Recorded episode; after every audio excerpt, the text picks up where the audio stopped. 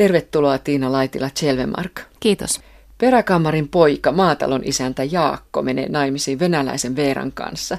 Suurin toiveen Veera lähtee emännäksi Karkulahti-nimiseen taloon. Talo on kaikin tavoin rappiolla ja kammarissa makaa häijy Anoppi Elisabeth. Romaanisi Karkulahti, perusasetelma aika perinteinen. Miksi tällaisesta lähdit kertomaan? Mä halusin kertoa karkaamisesta, itseltään karkaamisesta ja mahdottomuudesta oikeastaan ja muistamisesta ja muistamisen tämmöisestä välttämättömyydestä siitä, että ne asiat, jotka on jättänyt taakseen ja varsinkin ne, jotka käy eniten kipeää, niin ne on jossain vaiheessa palaavat pintaan ja ne on käsiteltävä. Karkulahti-nimi viittaa siihen ja näitä teemoja mä käsittelen sitten näiden kahden naisen tarinoiden kautta. On tämä Venäjältä tuleva Veera ja hänen aika häijy anoppinsa Elisabeth ja tämä melko surkea Karkulahden talo, joka on eräänlainen näyttämö, ehkä vähän kärjistetty sellainen, joka vahvistaa tätä tarinaa. Luetko tähän näytteen kirjastasi, jossa kuvaat hyvin Elisabettia, hänen rappiota, joka on vähän samanlainen kuin siinä talossakin on käynyt? Kyllä, tässä Veera on juuri tullut Karkulahdelle ensimmäistä kertaa ja tapaa Anoppinsa. He seisovat rinnakkain sängyn vieressä. Vanhan emännän päälaki hilseilee suurina harmaanvalkoisina levyinä. Laamapaidan alta pilkottavat käsivarret ovat keltaiset oksat. Rinta on litteä, vatsa suuria turvonnut, märillä sahanpuruilla täytetty tyyny. Jalat lepäävät omituisella sykkyrällä punaisen peitteen alla. Kylymähän täällä on, Jaska mutisee lopulta ja alkaa touhuta tulta uuniin. Veera ottaa varovaisen askeleen päätyikkunaa kohti. Verhot ovat ohuet ja auringon kellastamat. Ruudun takana kohoaa jonkinlainen aittarakennus ja valtava paljas pihlaja. Edellinen kirjasi, esikoisteoksesi, oli novellikokoelma Kadonnut ranta ja siinä kirjoitit siirtolaisista, jotka olivat asettuneet Ruotsiin. Ja minulle jäävät erityisesti mieleen suomalaiset, jotka eivät osanneet asettua siirtolaisvuosinsa jälkeen kumpaakaan maahan. Kotoisinta heille olivat melkein Ruotsin laivalla vietetyt matkat, kun he olivat puolivälissä kahta kotimaata. Sä asut itse Ruotsissa, mutta olet kotoisin Pohjois-Pohjanmaalta, ja sä oot asunut myös eri puolilla Eurooppaa. Voisiko sanoa, että sä oot tämmöinen siirtolaisuuden ammattilainen? niin. No ehkä jossain, jo, jollain tavalla, mutta tietysti täytyy muistaa se, että mun kohdallani se paikasta toiseen siirtyminen on ollut vapaaehtoista ja mulla ei ole ollut mitään pakkoa siihen, vaan se on ollut enemmän, enemmän ollut kysymys seikkailun halusta ja halusta kokea uusia paikkoja. Että on tietysti paljon ihmisiä, jotka joutuu lähtemään pakon edessä – mutta kyllä tietysti tuommoinen niin välitilassa oleminen, missä mun edellisen kokoelman novelleissa paljon liikuttiin ja ehkä viittasit tuohon neljän hengen hytti-novelliin, joka sijoittuu just tuonne Suomen ja Ruotsin välille laivalle, mm. niin kyllä mä tunnistan erittäin hyvin sen, sen kokemuksen, että jossain siellä Ahvenanmaan kohdalla on monta kertaa niin kuin rauhallisin mieli, kun on yhtä pitkästi molempiin tärkeisiin maihin – Suomeen ja Ruotsiin. Että mä luulen, että se on vähän niin, että kun aikuisena muuttaa maasta toiseen, niin sitä väistämättä seuraa semmoinen tietty ulkopuolisuus, josta ei voi ihan kokonaan päästä irti. Minun mielestäni Veera, joka on myös siirtolainen tai maahanmuuttaja, on vähän erilaisempi kuin nämä sinun Ruotsin ja Suomen väliä puljaavat ihmiset. Veera ei oikeastaan haikaile entiseen kotimaahansa takaisin. Ei ainakaan sano sitä ääneen, ei ehkä edes itselleen sano sitä ääneen, vaikka jossakin sydämen sopukassa varmasti kaipaakin ainakin joitakin asioita sieltä entisestä kotimaastaan. Mutta siinä tilanteessa, kun hän lähti Venäjältä, joka oli vain vähän aikaa aikaisemmin ollut vielä Neuvostoliitto, niin se oli sellaisessa kaauksessa se yhteiskunta ja hän oli kokenut henkilökohtaisia menetyksiä hänen rakas Lilja mummonsa oli kuollut vähän aikaisemmin ja hän oli, hänen välit hänen omaan perheeseensä olivat menneet huonoiksi tai kokonaan katkenneet. Hänellä oli hyvät syyt lähteä ja hän ei halua muistaa niitä asioita ja niitä syitä, jonka takia hän lähti. Minkä takia kerrot nimenomaan venäläisestä maahanmuuttajasta? No se ei ollut alusta asti ihan itsestään selvää. Oikeastaan tämä Veeran henkilö lähti päässäni muotoutumaan joitakin vuosia sitten, kun mä olin semmoisessa huutokaupassa Etelä-Ruotsissa, missä mun perheellä on kesäpaikka. Ja sellaisessa pienessä maalaiskylässä oli huutokauppa ja sinne tuli semmoinen taimaalainen nainen, joka oli tullut vaimoksi siihen pieneen kylään. Oli siellä itseään huomattavasti iäkkäämmän puolisonsa kanssa ja tämän puolison kehitysvammaisen veljen kanssa siellä huutokaupassa. Ja mä vaihdoin hänen kanssaan muutaman sanan ja en mitenkään sen syvällisemmin hänen tutustunut, mutta jotenkin tämä nainen jäi mun mieleeni kaihertamaan ja aloin miettiä sitä, että mikä hänen tarinansa oli, miksi hän oli päätynyt sinne Etelä-Ruotsiin. Jouduin myös niin kuin omia ennakkoluulojani käsittelemään. Ensimmäinen ajatus oli, että voi kamalaa, hän on joutunut ton vanhan miehen vaimoksi. Sitten jouduin niin kuin miettimään, että mistä minä sen tiedän tai enhän mä tiedä, mitä siinä on käynyt ja mitkä hänen motiivinsa on ollut. Ja tämä jäi mua mietityttämään. Mutta että Veerasta tuli tässä Karkulahti-kirjassa venäläinen, niin se tuntuu, se tuntuu helpommalta ja läheisemmältä ja jotenkin realistisemmalta. Suomessa on paljon Venäjältä tulleita, suuri venäläinen vähemmistö ja paljon myös Venäjältä vaimoksi tulleita naisia. Veerahan tuli Suomeen 90-luvun puolivälissä linja-autolla, joka oli täynnä venäläisiä naisia. Ja näitä on oikeasti tullut ihan ilmiöksi asti. Venäläisiä naisia linja-autolasteittain määränpäänä Pohjois-Suomi, Norja, Ruotsi. Kyllä, 90-luvulla varsinkin näitä linja-autoja tuli ja siitä oli keskustelua ja hämmästelyä, että mistä siinä oikein oli kysymys. Mä en tunne sitä ilmiötä sillä tavalla sen, sen paremmin, että uskaltaisin sanoa, mistä kaikesta siinä oli kysymys, mutta varmasti ihmiset on aina etsinyt onneaan uusista paikoista ja varsinkin sellaisissa tilanteissa, jossa se oma lähtömaa on kaauksessa. Siinä syntyy kaikenlaista yrittäjää ja kaikenlaista bisnesideaa ja monien naisten kohdalla uskon, että he olivat ihan vilpittömästi halusivat katsoa, että löytyisikö onni tuolta toisesta maasta ja löytyisikö sieltä joku ihminen. Niin, etkö sä taustattanutkin aika paljon tätä, tätä venäläisten maahanmuuttoa? Kyllä, koska mulla ei ole itselläni mitään henkilökohtaista kokemusta Venäjästä muuta kuin mitä on turistina käynyt siellä, niin mä oon haastatellut useampia Venäjältä ja entisen Neuvostoliiton alueelta muuttaneita naisia, jotka asuvat joko Ruotsissa tai Suomessa ja ovat suomalaisten tai ruotsalaisten miesten puolisoita. Ja heidän tarinansa – perestroikan jälkeisestä kaauksesta ja myös siitä, minkälaista oli sitten tulla Suomeen tai Ruotsiin ja kohdata se todellisuus siellä, niin ne on auttanut mua rakentamaan tämän Veeran henkilön. Baarissa naisia oli odottamassa suomalaisia peräkammarin poikia. Sä kuvaat miehet vastenmielisiksi ja siivottomiksi. Ai. Kyllä, mä noukin sieltä ihan nämä nämä piirteet. Joo, mutta tota, Oikeita kyllähän haisuleita. Niin, niin, vähän ne on semmoisia jäljelle jääneitä, tai ei jälkeen jääneitä, mutta ne, jotka on jäänyt, kun naiset on muuttanut etelään, niin ei ole niin paljon mahdollisuuksia löytää sitä kumppania niissä pienissä paikoissa siellä pohjoisessa, jossa ei paljon väkeä asu. Että tämä oli yksi tapa Veera jää baariin töihin. Minkä takia hän ei palaa kotimaahansa Venäjälle, niin kuin monet linja-autolla Suomeen tulleista naisista palaavat? Hän ei ensinnäkään uskalla, koska hän pelkää sitä, mikä häntä siellä odottaa, pelkää sitä omaa menetystään ja suruaan ja niitä vääriä valintojaan ja niiden seurauksia. Hän on siinä mielessä pakomatkalla, hän ei pakene ketään, mitään ulkoista uhkaa tai ketään toista ihmistä, vaan, vaan itseään nimenomaan. Sitten Veeralla on myös osin tällainen Inkerin suomalainen tausta. Hänen rakas Lilja-mummonsa korosti sitä, että hän ei ole venäläinen, vaan inkeriläinen ja sanoi aina Veeralle, että eti suomalainen mies, niin sulle käy hyvin tässä elämässä. Ja mä luulen, että ne Lilja-mummon sanatkin kaikuvat vähän Veeran mielessä. Niin, että kun hän tapaa sitten Jaakon, niin se on vähän niin kuin kahden kauppa. Kyllä, kyllä. Jaska kaipaa naista elämäänsä ja Veera kaipaa turvaa. Veera saapuu Karkulahteen Jaakon vaimona täynnä suuria unelmia ja sitten seuraa kuitenkin pettymys toisensa perään.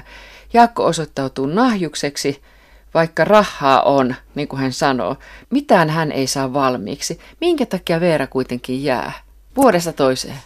No yksi suuri syy on tietysti se, että Veeralle ja Jaakolle syntyy sitten kuitenkin suhteellisen pian tytär Anna.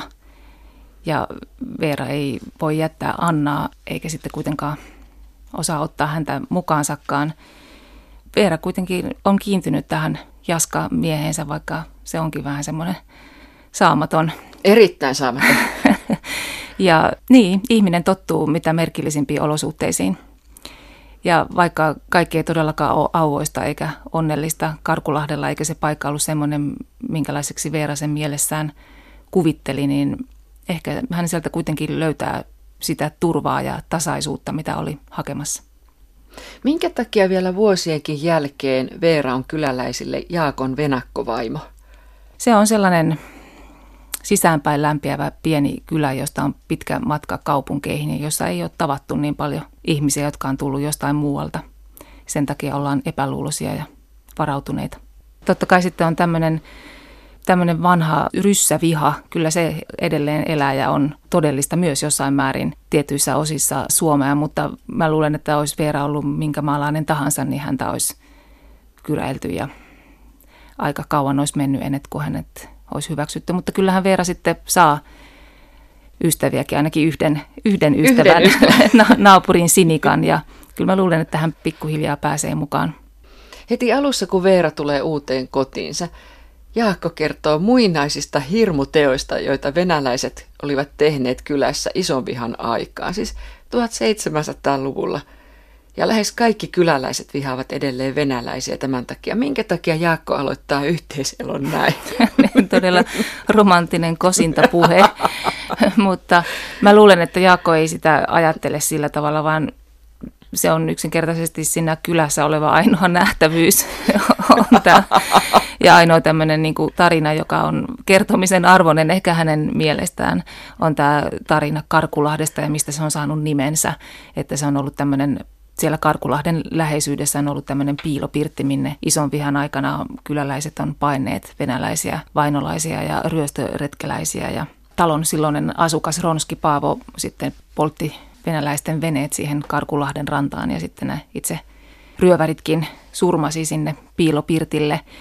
Ja siitä on jäänyt semmoinen tarina elämään kylään ja tämä Jaska sitten nuorelle vaimolleen kertoo alkajaisiksi, kun se heidän maillaan on tämä kuuluisa paikka. Mutta kyllähän muutkin kertovat tästä vihasta, joka on alkanut sieltä monen sadan vuoden takaa ja kestänyt nykypäivään asti. Miten tuommoinen viha voi jatkua noin pitkään? Kyllä mun mielestä kerrot muustakin kuin pelkästään tästä isoviha-aikaisesta tapahtumasta.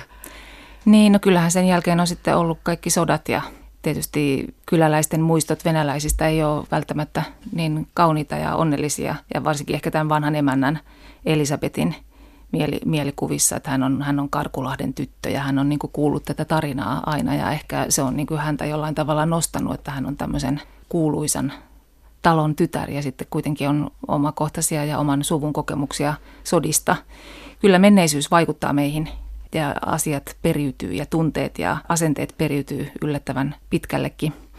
En kuitenkaan oikeasti usko, että 1700-luvulta asti viha voisi niin vahvana elää ihmisten mielestä tai ainakaan sen taakse ei voi millään tavalla omilla aivoillaan ajatteleva ihminen piiloutua.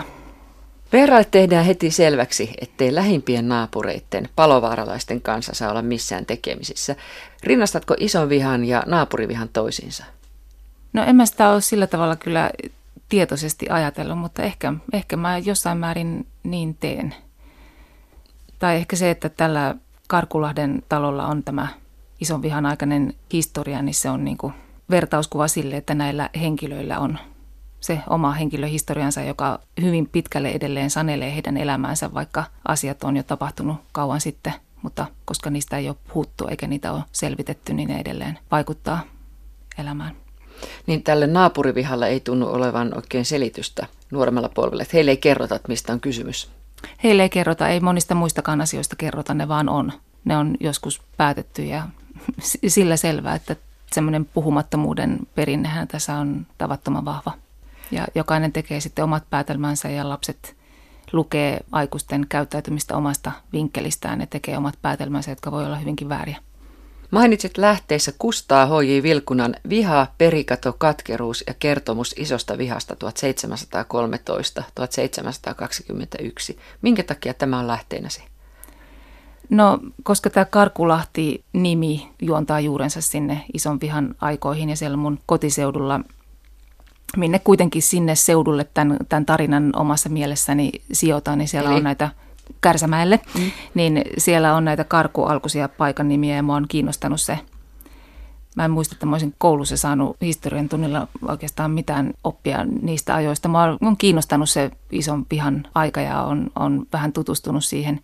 Ja ehkä silloin ihan kun aloitin tätä kirjoitustyötä, niin oli mielessä, että olisin voinut enemmänkin käyttää niitä sen aikaisia tapahtumia tässä kirjassa jonkunlaisena rinnakkaistarinana, mutta sitten en siihen kuitenkaan lopulta päätynyt, vaan enemmän tämä Karkulahden talon historia on semmoinen pieni lisämauste pikemminkin kuin mikään varsinainen teema. Syyllisyyden, katkeruuden ja vihan voimalla romaanisi henkilöt puskevat elämässä eteenpäin. Miksi näillä tunteilla? Ihan niin kuin tuossa Vilkunan kirjan nimessäkin on nämä tunteet mainittu. Mä ajattelisin niin, että kyky rakastaa meillä kaikilla on, mutta kyky näyttää rakkautta on semmoinen asia, joka pitää oppia. Ja Karkulahden ihmiset ei ole sitä saanut oppia. Niin kuin tuossa aikaisemmin sanoin, niin tunteet ja niiden näyttämisen taito tai sitten sen taidon puute periytyy hirveän helposti sukupolvelta toiselle. Ja niin on, niin on tässä käynyt. Ja mä luulen, että pelko on olennaisempi tunne tässä kuin viha oikeastaan, mutta pelko saa helposti vihan muodon, jos ei sille löydä muuta kanavaa eikä sitä osaa käsitellä. Ja nimenomaan nämä kaksi keskeistä naista tässä kirjassa, Elisabeth ja Veera, joilla ei ensin tuntuu, että heillä ei ole mitään, mitään yhteistä, vaan he ovat mahdollisimman kaukana toisistaan, niin heillä on kuitenkin samantapainen tai samansukuinen syyllisyys ja suru sisällään. Ja mä luulen, että he tämän niin kuin toisissaan aavistavat ja jollain tavalla va- vainuavat ja sen takia pelkäävät toisiaan ja kääntävät sen pelon sitten vihaksi ja kylmyydeksi keskeiset henkilöt ovat jotenkin jämähtäneet vihaan. He ovat niin kuin rakentaneet sitä ympärilleen semmoisen muurin, jonkunlaisen katkeruuden muurin. He ovat kyllä rakastaneet ja osaavat rakastaa, mutta ovat, rakkaus on heitä haavoittanut ja satuttanut ja se on, se on vaarallista rakastaa, koska silloin on altis kivulle ja pettymyksille. Elisabetin tytär ja Jaakon sisar Anneli lähti joskus vuosikymmeniä sitten Ruotsiin alaikäisenä. Rinnastatko hänet jotenkin Veeraan vai miksi kirjoitat Annelin muuttamaan toiseen maahan? Kyllähän se on tavallaan toinen tällainen, joka on lähtenyt ja jättänyt vähän käsittelemättömiä asioita taakseen. Siinä mielessä se rinnastuu kyllä Veeraan ja sitten niihin aikoihin tuon tapaisista kylistä muutettiin sankoin joukoin Ruotsiin – että se tuntuu siinäkin mielessä realistiselta mahdollisuudelta. Ja tämä Jaakolle hyvin tärkeän ja rakkaan Anneli siskon lähteminen on vaikuttanut sitten myös tähän Jaakkoon hyvin paljon ja hänen niin kuin maailman näkemyksensä ja hänen pelkoihinsa siihen, että naiset voi lähteä ja jättää. Niin se ainut yhteydenpito taitaa Annelilla olla entiseen kotiinsa postikortti, jonka hän lähettää kerran vuodessa, kun se oli. Joulukortit tulee joskus pääsiäiskorttikin ja kerran taisi tulla Kanarialta kortti. Se oli harvinainen laatuinen tapaus. Joo, hän, on, hän lähti riidan, riidan päätteeksi. Välit meni poikki tämän Elisabeth äidin kanssa ja sen jälkeen yhteydenpito on ollut aika laihanlaista. Tämä on naisten romaani. Päähenkilöt ovat siis Anoppi Elisabeth ja hänen miniänsä Veera. Romaani alkaa vuodesta 1987 ja Neuvostoliitosta. Kirja päättyy vuoteen 2006 ja Karkulahteen. Miksi kerrot Veeran elämästä juuri tuona aikana? Se on hänen elämässään se dramaattisin ajanjakso. Silloin 80-luvun puolivälissä hän on nuori tyttö täynnä unelmia ja se on just sellainen ikä, jolloin pää on pilvissä ja kaikki, kaikki tuntuu olevan mahdollista ja unelmat on ihan miten suuria, suuria tahansa ja sitten samoihin aikoihin rupeaa tapahtumaan niitä suuria muutoksia siellä hänen kotimaassaan ja yhteiskunta rupeaa muuttumaan ja yhtäkkiä tulee se tunne, että nyt ehkä hän oikeasti ne unelmat voisi ollakin mahdollisia ja voisi lähteäkin ihan minne vaan ja tehdä mitä vaan, mutta sitten se todellisuus onkin jotakin ihan muuta. Tämä tosiaankin alkaa sieltä keväästä 87 ja päättyy noin 20 vuotta myöhemmin myöskin kevääseen. Kevät on semmoinen aikavuodesta, jolloin aurinko on armoton ja näyttää kaiken ja pikkuhiljaa myös Veeran ja Elisabetin salaisuudet rupeaa paljastumaan. Niin miten yhteiskuntajärjestelmän myllerys vaikutti Veeraan? Kyllähän se vaikutti häneen hyvin paljonkin. Tässä kuvataan hänen erilaisia töitään, vaihtuvia töitään siellä entisessä kotimaassaan hän myy torilla milloin mitäkin Turkista tuotuja piraattikopioita ja hän on töissä tehtaassa, joka yhtäkkiä seuraavana päivänä onkin lakkautettu ja kaikki muuttuu yhdessä yössä ja kaikki on kaupan ja kyllähän se vaikuttaa hänen, hänen hyvinkin paljon, mutta silti olennaisinta tässä on tämä niin kuin yksilötason tarina, että vaikka yhteiskunnan mullistukset ravistelee myös Veeran elämää, niin ne on kuitenkin hänen omat henkilökohtaiset valintansa ja virheliikkeensä, jotka enemmän määrittelevät hänen kohtaloaan kuitenkin. No näin mä ajattelin juuri sitä, toistan nyt eri sanoa, että vaikka Veeran elämä olisi todennäköisesti ollut hyvin rankkaa ilman näitä yhteiskunnallisia myllerryksiäkin, niin lopulta nämä myllerrykset eivät kuitenkaan vaikuttaneet hänen elämänsä, elämän valintoihinsa, vaan kyllä se oli hän itse, joka niihin olisi voinut vaikuttaa. Joo, kyllä. Mun mielestä ei ole mielenkiintoista kirjoittaa niin uhriperspektiivistä tai nähdä henkilöhahmoja olosuhteiden uhreina pelkästään ainakaan, vaan mä oon pyrkinyt luomaan mahdollisimman todentuntuisen ihmisen, joka tekee virheitä ja kantaa niiden seurauksia. Minun mielestäni muuten sinä et korosta niinkään Venäjän ja Suomen välistä rajaa kuin ihmisten välisiä rajoja. Nimenomaan. Se tietysti, että Veera on venäläinen ja Elisabeth Anopilla on erittäin lievästi sanottuna skeptinen suhtautuminen venäläisiin, niin totta kai sillä on tietty merkitys, mutta mä en oikeastaan usko, että Elisabeth olisi hyväksynyt ketään muutakaan miniäkseen kovin helposti. Ihmisten väliset rajat on, on tässä ne, ne olennaiset ja hyvin paljon ne, mitä he itse myös niin kuin rakentavat ympärilleen, ne kiviaidat. Romaanissa on kerrassaan hieno kohtaus naisten saunasta. Veera oli pikkutyttö Neuvostoliitossa ja päässyt kylpemään naisten saunaan. Tytöt istuvat alalauteilla, pojat lauteette alla. Naisten ihoissa oli sinertävät, vihertävät täplät, oli purppuraisia ja tuoreita, häviäviä ja vaaleanharmaita, paukamia, hyytymiä.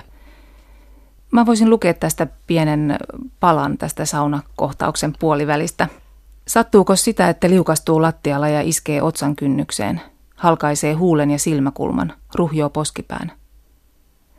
Lämpimässä hämärässä naiset puhuvat ja laulavat, nauravat ja siunailevat. He haukkuvat miehiään ja pesevät toistensa kipeät selät, pohtivat mistä saisi uudet sukkahousut ja kunnolliset liivit. Eikä yhtään haittaa, jos niissä olisi vähän pitsiäkin. Mieluummin paljon, niin että nännit näkyvät. Ja onko joku kuullut niistä kupongeista, joilla saa kaupungin suuresta tavaratalosta pohjepituisen ulsterin – koska sellainen on aluekomitean varapuheenjohtajan lihavalla vaimolla.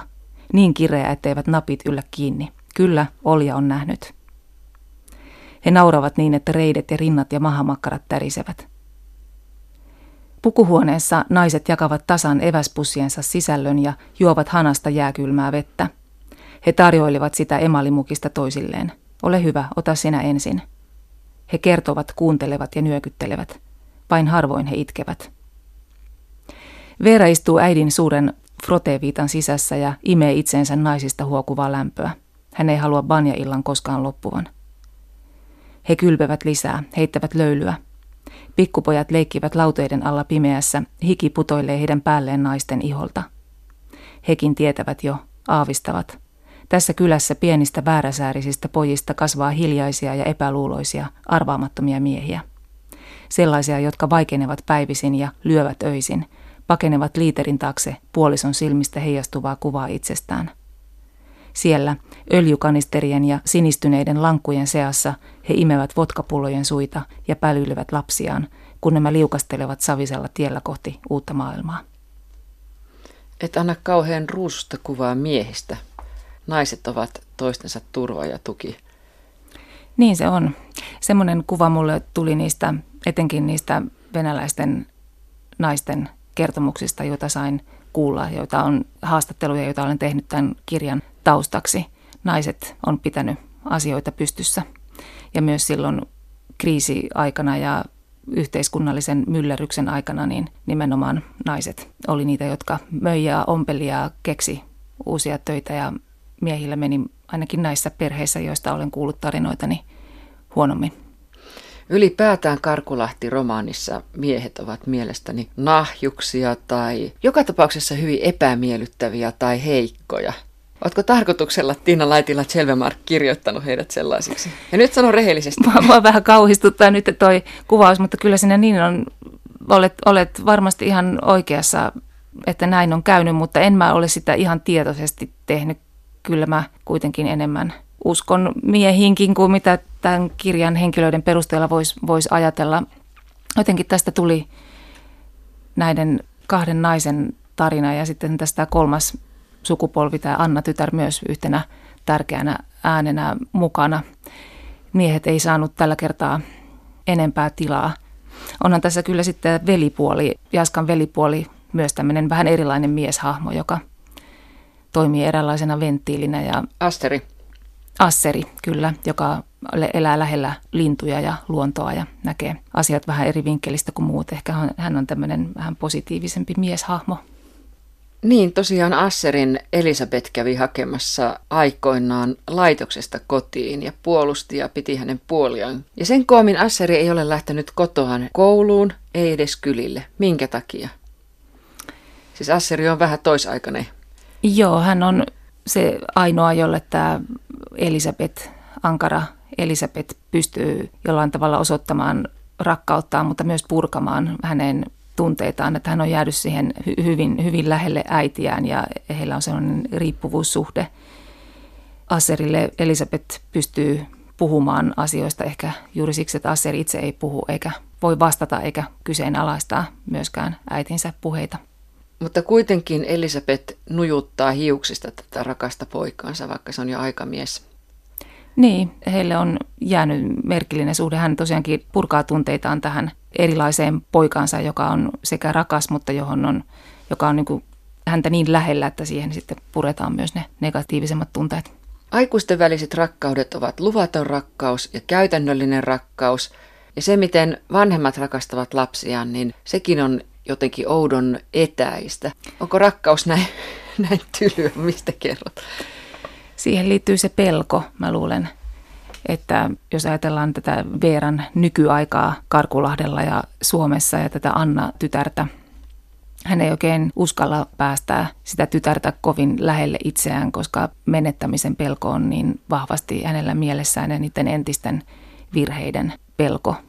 Juuri se, että jos näyttää rakastavansa ja silloin muuttuu niin haavoittuvaksi ja paljaaksi.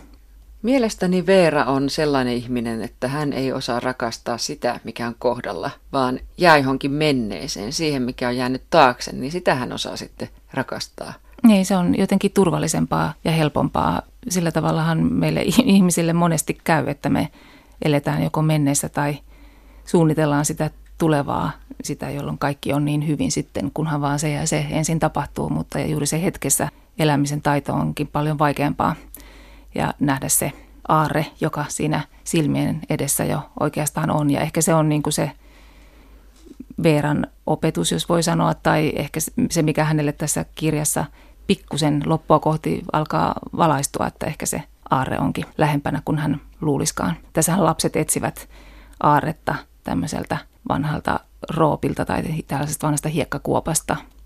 Ja aarteen etsintä on semmoisena pienenä sivujuonteena koko ajan mukana. Niin tämä rooppi, siitä pitikin kysyä, että se on suorastaan myyttinen paikka. Kerro siitä. Niin, se on semmoinen kuoppa metsässä, tämmöinen hiekkakuoppa tai soramonttu, josta on otettu hiekkaa ja soraa ehkä rakennustarpeisiin joskus kauan sitten, ja joka on sitten täyttynyt osin vedellä ja siitä on tullut vähän semmoinen tekolampi tavallaan, missä lapset käy polskuttelemassa aika sameassa vedessä – ja sanotaan, että se on rakennettu suurin piirtein niille paikoille, missä tämä piilopirtti alun perin sijaitsi. Ja sen takia lapset Anna ja hänen ystävänsä Erik etsivät sieltä aarretta, joka tarinan mukaan olisi ollut piilotettuna jossain, jossain siellä päin venäläisten ryöstöretkeläisten kylästä ja lähikylistä keräämiä arvoesineitä, jotka oli sitten haudattu jonnekin sinne päin. Kun Veeran uusi koti on rappiolla, Karkulahti on kaikin puolin huonossa kunnossa, haiseva, likainen, niin kuin Anoppikin. Minkä vertauskuva tämä oikein on? Niin, no ehkä se on sellainen näyttämö, joka tarvitaan, jotta se mitä he tekevät itselleen tulisi niin kuin vielä selkeämmin näkyväksi. Se on niin kuin kuva siitä, mitä tapahtuu, jos ei uskalla olla tosi itselleen. Ennen kuin Veera saapui Karkulahteen, niin vanha Elisabeth, aikuiset pojat tai miehet Asseri, Asseri ja Jaakko asuivat hyvin tiiviisti yhdessä, eristyneenä jopa ympäristöstäänkin, ja siitä huolimatta he eivät tunnu perheeltä. Mikä heitä lopulta yhdistää? Niin. Kyllähän Koska heillä... Anneli on pystynyt lähtemään kuitenkin. Anneli on pystynyt, se on osittain se muisto siitä Annelista, joka heitä yhdistää. He, he, he ovat ne, jotka jää jäljelle ja siinä Annelin lähdön hetkellä ehkä se perhe tavallaan tosiaankin hajosi. Se on myös tottumus. Aina on tehty näin. Asioista ei ole puhuttu ennenkään ja silti on menty eteenpäin. Kyllä tämmöisiä paikkoja on, jossa, joihin jäädään siellä. He ovat syntyneet ja sinne he ovat, he ovat jääneet ja jämähtäneet. Me eivät ole uskaltaneet lähteä etsimään onneaan muualta. Tässä on äitiä, jolla on merkillinen käsitys rakkaudesta. He saattavat jättää pienen lapsen päiväkausiksi kotiin, kun lähtevät itse huitelemaan maailmalle. Ja siitä huolimatta he mielestään rakastavat. Niin, rakkaus on kompleksinen juttu ja tässähän on, Veerahan on teini-äiti, hän hyvin, hyvin nuori äiti tässä kuvataan sitä, miten hän tosiaankin jättää, jättää lapsen ja lähtee viikonlopun viettoon. Samalla se on mulle myös semmoinen symboli ehkä sille yhteiskuntatilanteelle, joka siellä tuoreella Venäjällä silloin on, se on kuva myös siitä, miten mikään ei niin kuin päde ja mitkään normaalit säännöt ei päde, vaan mitä tahansa saattaa tapahtua ja se tekee ihmisillekin jotakin merkillistä. Yllättäen jossain vaiheessa romaania paljastuu, että ei se Veeraka kovin erikoisista lähtökohdista ole sittenkään lähtenyt, vaikka korkokengissä liukastelee liejussa sinne Karkulahteen ensimmäisen kerran. Hän on lähtenyt myös Tuppukylästä ja sinne päätyy sitten toiseen Tuppukylään. Aivan, ei sitten kuitenkaan niin kauas päässyt maailmalle kuin nuorempana unelmoi ja ehkä se on se, mitä, mitä myös haluan sanoa, että ne ratkaisut ei ehkä löydy niistä maantieteellisistä paikoista tai niiden paikkojen ja niillä rajoilla ja fyysisillä paikoilla ei ole niin suuri merkitys, vaan se olennainen asia on se ihmisen suhde itsensä ja niiden omien asioiden käsittely ja mahdollisuus olla tosi itselleen ja vasta silloin voi olla kotona yhtään missään. Mutta todella sitkeä Veera oli ihan, ihan nuoresta lähtien menemään sitä kohti, sitä parempaa, mielestään sitä parempaa elämää kohti. Että kyllä hän yritti, vaikka epäonnistui aika monta kertaa. Kyllä, hän yritti. Hän, hänellä oli hyvä ystävä Katja, jonka kanssa he aina kävelivät yhdessä kuoppasia teitä pitkin iltaisin ja tekivät suuria suunnitelmia tulevaisuudesta ja haaveilivat niin kuin nuoret tytöt tekevät, mutta Veeralla on vahva tahto mennä kohti parempaa ja sitten hän Karkulahdelle tulon jälkeen ehkä joutuu jonkunlaiseen lamaannuksen tilaan. Hänen ehkä pitää puuduttaakin vähän itseään niin kuin kestääkseen sitä arkitodellisuutta siellä, mutta pikkuhiljaa hän rupeaa tämän kirjan aikana ikään kuin havahtumaan tai heräämään sellaisesta pitkästä unesta. Häijyllä Anopillakin on hyvät hetkensä. Hän kysyy, että voiko muistoja muuttaa, voiko tärkeimmät asiat muistaa väärin. Hän on jo vähän niin kuin siirtymässä semmoiseen tilaan, jossa menneisyys ja nykyisyys ja tosi ja kuvitelma sekoittuu. Elisabeth on ehkä pikkuhiljaa jättämässä tämän nykymaailman ja alkaa eri tavalla miettiä asioita, jotka on tapahtunut ja siirtyy hyvin paljon sinne muistojen muistojen maailmaan ja tarvii jonkun, jolle voi kertoa ja jonka kautta voi käsitellä niitä omia tärkeitä muistojaan. Ja kun siinä Veera sattuu siinä lähellä, lähellä olemaan, niin hän saa sitten kuulla Elisabetin muisteluita. Ja sitä kautta, osittain sitä kautta alkaa itsekin pikkuhiljaa kertoa. No sitten tuossa yhteydessä, muistaakseni se oli juuri tuossa yhteydessä, kun Veera sanoo taas, että jos muistoja voisi muuttaa, Minun mielestäni tämä on unelmointia taaksepäin. Ihan niin kuin hän unelmoi eteenpäin ja, ja menee sitä unelmansa kohti, siis mielestään unelmansa kohti. Aivan. Ihan samalla tavalla jo tapahtuneesta voi unelmoida ja sitä omassa mielessään muuttaa pikkusen, pikkusen paremmaksi. Ihan vaan siksi, että elämä olisi siedettävämpää ja tuntuisi siltä, että kaikki ei ole mennyt kuitenkaan ihan niin huonosti. Sillä tavalla muistojakin voi muuttaa ja nehän muuttuukin koko ajan, mitä ihminen luulee muistavansa. Että joku toinen muistaa samat asiat ihan eri tavalla. Ja itse asiassa se muisto onkin vaan se edellinen kerta, kun ajatteli sitä asiaa. Ja joka kerta muuttuu vähän, vähän erilaiseksi sen, sen hetkisen elämäntilanteen valossa. No sitten jossain vaiheessa Miniä, Veera ja Anoppi Elisabeth tekevät jonkinlaisen rauhan. Ja tähän johtaa aika mielenkiintoinen keskustelu, kipeä keskustelu. Kyllä, he ovat niin kuin tavallaan, mä ajattelisin niin, että he on kaikki nämä vuodet, kun he on eläneet rinnakkain Karkulahden taloon, niin he on niin kuin pikkuhiljaa siirtynyt vääjäämättä sitä hetkeä kohti ja ikään kuin aavistaneet, aavistaneet toisissaan samantapaisen surun ja menetyksen. Ja tosiaankin Elisabeth on jo siirtymässä vähän enemmän sinne muistojen maailmaan ja alkaa puhua niistä ja kertoa niistä, niistä Veeralle. Mutta sitten samaan aikaan hän siellä kylällä tämän Anna-tyttären ystävä Erik poika karkaa kotoa tai katoaa vähäksi aikaa ja sitä häntä etsitään ja ehkä myös tämän lapsen katoaminen ja etsiminen myös liikahduttaa näissä molemmissa naisissa ja heidän muistoissaan jotakin asioita, joita he ovat menettäneet ja jotka on heiltä, heidän käsistään livenneet osin omien väärien valintojen kautta. Ja kun yksi heistä alkaa kertoa, se liikuttaa siinä toisessa jotakin ja pikkuhiljaa he ikään kuin tunnustavat toisilleen ne kipeät kohdat omassa menneisyydessään. Onko tämä ainut mahdollisuus, että nämä kaksi ihmistä voivat jatkaa elämänsä saman kato alla? Kyllä mä luulen, että se on väistä, väistämättä mentävä näin. Muuten se olisi liian surullista ajatella, että se sama puhumattomuus vaan olisi jatkunut ja jatkunut. Ja mä luulen, että myös, myös rakkaus tähän kolmanteen sukupolveen, tähän Anna, Anna-tyttöön on se, missä he voivat kohdata ja mikä yhdistää heitä. Ajatus, että Annaa voisi joku uhata tai joku voisi olla hänen kohdallaan huonosti, niin mä luulen, että siinä kohti nämä naiset kääntääkin katseensa toisiinsa ja jopa samaan suuntaan. Taas on kysymys rajoista ja niistä rajoista, mitä, mitkä pitää uskaltaa ylittää, jotta voi kohdata toisen ihmisen.